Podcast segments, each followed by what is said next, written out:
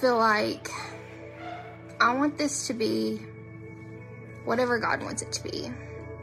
So I don't just have a lot of notes tonight. I don't really just have anything just super put together.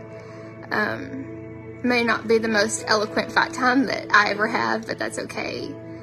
Um, but I, what I want to do is, I really just want to kind of just step out of the way and and let God speak whatever He wants to speak. And if that means I look silly, then I look silly, and that's okay. So, um, just gonna ask all of you to just give me a little bit of grace. Um, and we're just gonna let, we're just gonna let the Lord say whatever He wants to say. And just pray that, I just pray that hopefully, hopefully y'all can still hear me. Um, I just got a call. So hopefully everybody can still hear me. Look, give me a thumbs up or something so I know that y'all can kind of still hear my voice. But I was just saying, I'm just going to let the Lord do what He wants to do. Um, and I'm just going to get out of the way. So, Heavenly Father, Lord, I thank you for today. Lord, whatever it is that you want to speak through, through me tonight, God, I'm willing and I'm here. You can use my voice as a mouthpiece for you. I just ask that whatever you give to me, make it so clear to these ladies. Lord, let them be able to feel your love and your presence and your forgiveness and your grace through me tonight. I'm a willing vessel for you. And I exalt you right now in this moment. In Jesus' name, amen. So, um, past couple um, weeks, maybe to the last month, has been um, kind of rough. Um, our church family has lost somebody in our church body, and that's been very hard. Many people have been um, grieving. And even here, just in the past couple of weeks, um, in our community, lost somebody. Um, I think he was about 27 years old. A, a mother lost her son, a child lost their father, and a wife lost her husband. And then tonight, um, I went to diff- different situation. I went to um, a visitation with my sister. It wasn't somebody that I knew really, um, but one of my sister's best friends, her uh, fiance, person that she's been with for a really long time, um, passed away. And they have a six year old little boy, and they're just, they're devastated. And um, I walked in, I went into this visitation with my sister and her boyfriend, and um, I walked in and I'm looking at this casket, and it's just a, my sister's 23, I'm 25, she's two years younger than me, so I'm looking at this 23 year old man in this casket. Somebody who is younger than I am and had their whole life ahead of them. And I just feel like, I just feel the urgency of the Lord so strong because how the time that we have on this earth, whether that be 16 years or that be 116 years, it's just a drop in the bucket compared to eternity. And we don't have as much time as I think that we like to think that we do. I think sometimes we think that we're invincible I think sometimes we we don't really we can't even process death really because all we know is life and breathing. That's all we've ever done.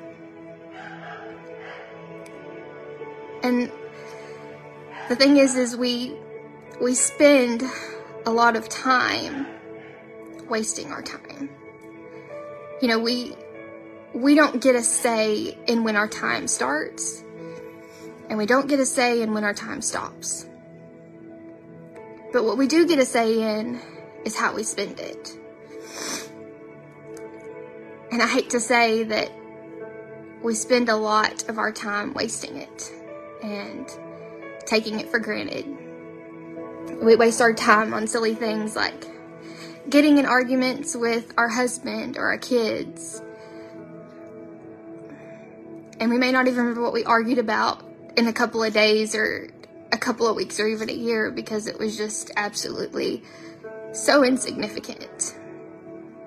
But we'll go to bed mad or we'll hold a grudge for something that we're not even going to remember in a couple of months.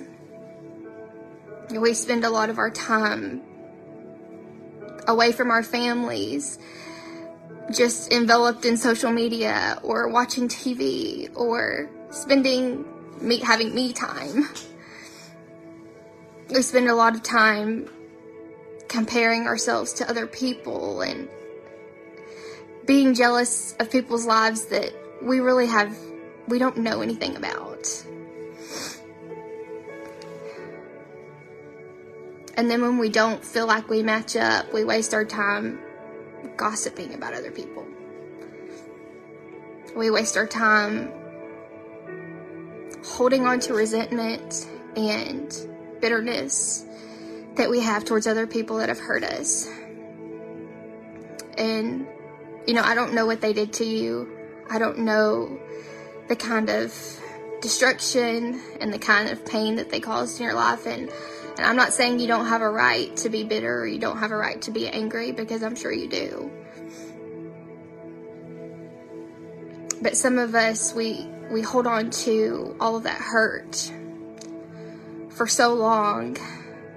We can hold grudges. Some of us can hold grudges for a really long time, years even. And we hold grudges for so long, we don't even remember why we're even mad. We just know that we're mad at that person some of us have it on replay in our minds what that person did to us. And maybe we just we don't want to let it go because if we let it go, then it's kind of like saying that what they did to us or the situation that happened was okay. And we hold on to our hurts almost as if it's kind of like a prize. Because you know what they did was was hurtful to us, but holding on to to the pain and the bitterness is almost like saying, "I got the last laugh. You know, I won. You may have hurt me, but I'm going to hold on to this hurt so I can hold it over you." And it's like I won. Oh my cat! You found my cat. Yay! Yeah. I'm sorry, my cat's been missing and my husband just found it. I'm so excited.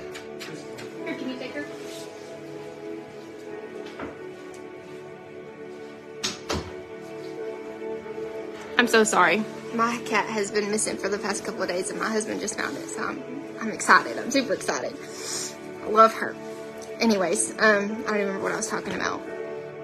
I think I was talking about hurting. We hold on to hurt almost like as if it's it's like a, it's a prize. It's something that we've won.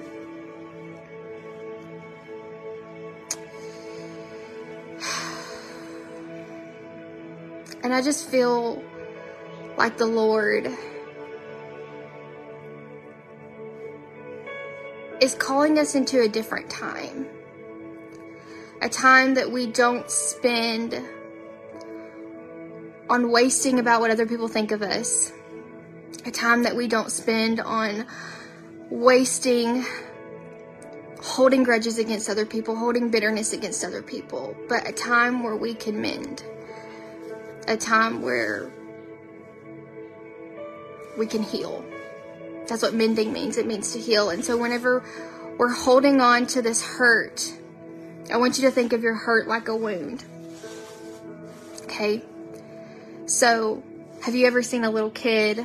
Um, actually, it's really hard for me to watch, but I've I've seen little kids before. They'll have like a scratch, or they'll have a little puncture or a wound where they've been playing outside, and it looks really gross at first and you know it starts to scab over and it, and it begins to heal.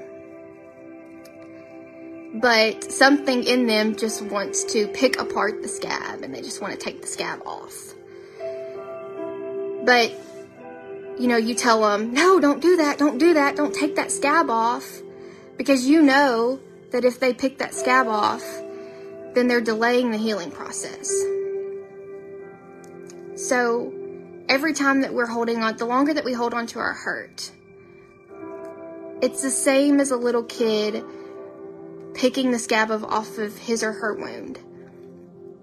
We're delaying the healing process. We're not able to heal because we either we don't want it to heal or maybe we don't know how to heal. Or maybe we just we don't want to. I'm going to read y'all um, Colossians 3 and 13. This says, Bear with each other and forgive one another. If any of you has a grievance against someone, forgive as the Lord forgave you. Then I'm going to read Hebrews 12 and 14 and 15. It says, Make every effort to live in peace with everyone and to be holy. Without holiness, no one will see the Lord. See to it that no one falls short of the grace of God, and that no bitter root grows up to cause trouble and defile many. I kind of want to stop right there because it says, make sure that no one falls short of the grace of God, and that no bitter root grows up to cause trouble and defile many. And that's what bitterness does. That's what resentment does. It starts with us, but you know how the saying, how they say, hurt people hurt people. The more bitterness and resentment that you have, the more you begin to hurt other people, the more bitterness and resentment that you pour out to other people. And when we choose to hold on to all that, uh, all that bitterness, and we re- and we forfeit the grace that's been given to us, then honestly, we're just as guilty when we refuse to show somebody else grace, when we refuse to hold on to all of that hurt, we're just as guilty as the person who hurt us. Because now we're acting in a way that's in complete opposition to what we believe. And you know what? I have seemed to have no problem asking the Lord for forgiveness asking the Lord, Lord, can you just give me one more chance? God, can you just forgive me one more time? I have no problem doing that. But somehow, in some way, it's hard to extend that same grace to other people. And when we act in that way, we're acting in a way that says, I deserve God's grace but others don't deserve my grace. And what I don't want us to be, I don't want us to be women that forget the grace of God. I don't want us to be women that take for granted the grace of God. Grace is something that it isn't earned and it's not deserved. So, what that person did to you may have been terrible, and you may have every right to be angry. And you're right, they probably don't deserve your forgiveness. And they don't deserve your grace. But that's why it's a gift. And who are we to withhold something that's given so freely to us? Who are we to, to say that somebody else doesn't deserve something that God gives to us every single day?